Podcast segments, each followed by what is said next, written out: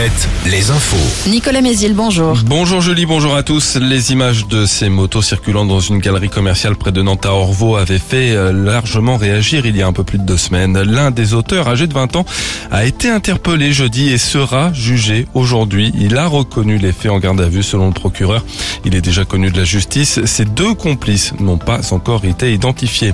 Près de Saumur, un père et son fils de 12 ans ont échappé à la noyade hier à Saint-Just-sur-Dive. Ce dernier était parti pêcher sur une embarcation pneumatique avec un ami quand il est tombé à l'eau. Son père, qui était lui sur la rive, l'a secouru avant qu'ils s'accrochent tous les deux à une branche. Les, les pompiers ont pu les secourir in extremis. Le gouvernement présente ce mardi son plan de bataille contre la fraude fiscale. Gabriel Attal, le ministre des Comptes publics, en a dévoilé les grandes lignes hier dans un entretien au Monde. Il annonce 1500 effectifs supplémentaires sur 4 ans. Les contrôles fiscaux sur les plus gros patrimoines augmenteront de 25%. L'Assemblée nationale doit, elle, se prononcer en fin de journée sur une proposition de loi contestée jusque dans les rangs de la majorité. Elle prévoit de rendre obligatoire les drapeaux français, mais aussi européens sur la façade des mairies. À la télé depuis hier, c'est la grande finale nationale de l'émission La meilleure boulangerie de France sur M6. Arnaud Busserol, boulanger à Nantes, accompagné de son binôme Clément, représente tous les deux la région Pays de la Loire.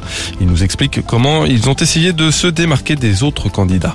Je pense que notre plus grande force, euh, c'est qu'on est assez euh, complémentaires et qu'on s'entend très bien tous les deux avec euh, mon binôme Clément. On a une bonne complicité, on est vraiment complémentaires, c'est-à-dire que bon, moi je suis le, le, pâtissier, il est le boulanger, il a des connaissances supérieures à moi dans, dans, dans son domaine et puis voilà, on se complète vraiment, donc je pense que ça peut bien fonctionner.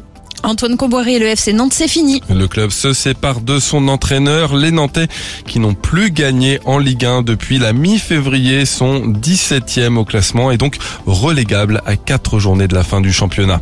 En basket, la 33e journée de l'élite. Cholet accueille le Portel. Les Choletais, qui restent sur 7 défaites en 8 journées de championnat, cherchent toujours la victoire qui validera leur ticket pour les playoffs.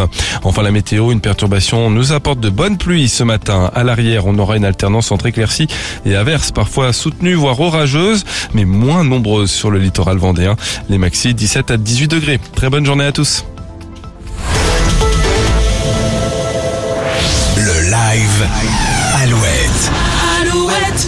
Ce matin, donc, nous vous dévoilons l'affiche du prochain live Alouette. Ce sera à Cognac le 23 mai. Et après Pierre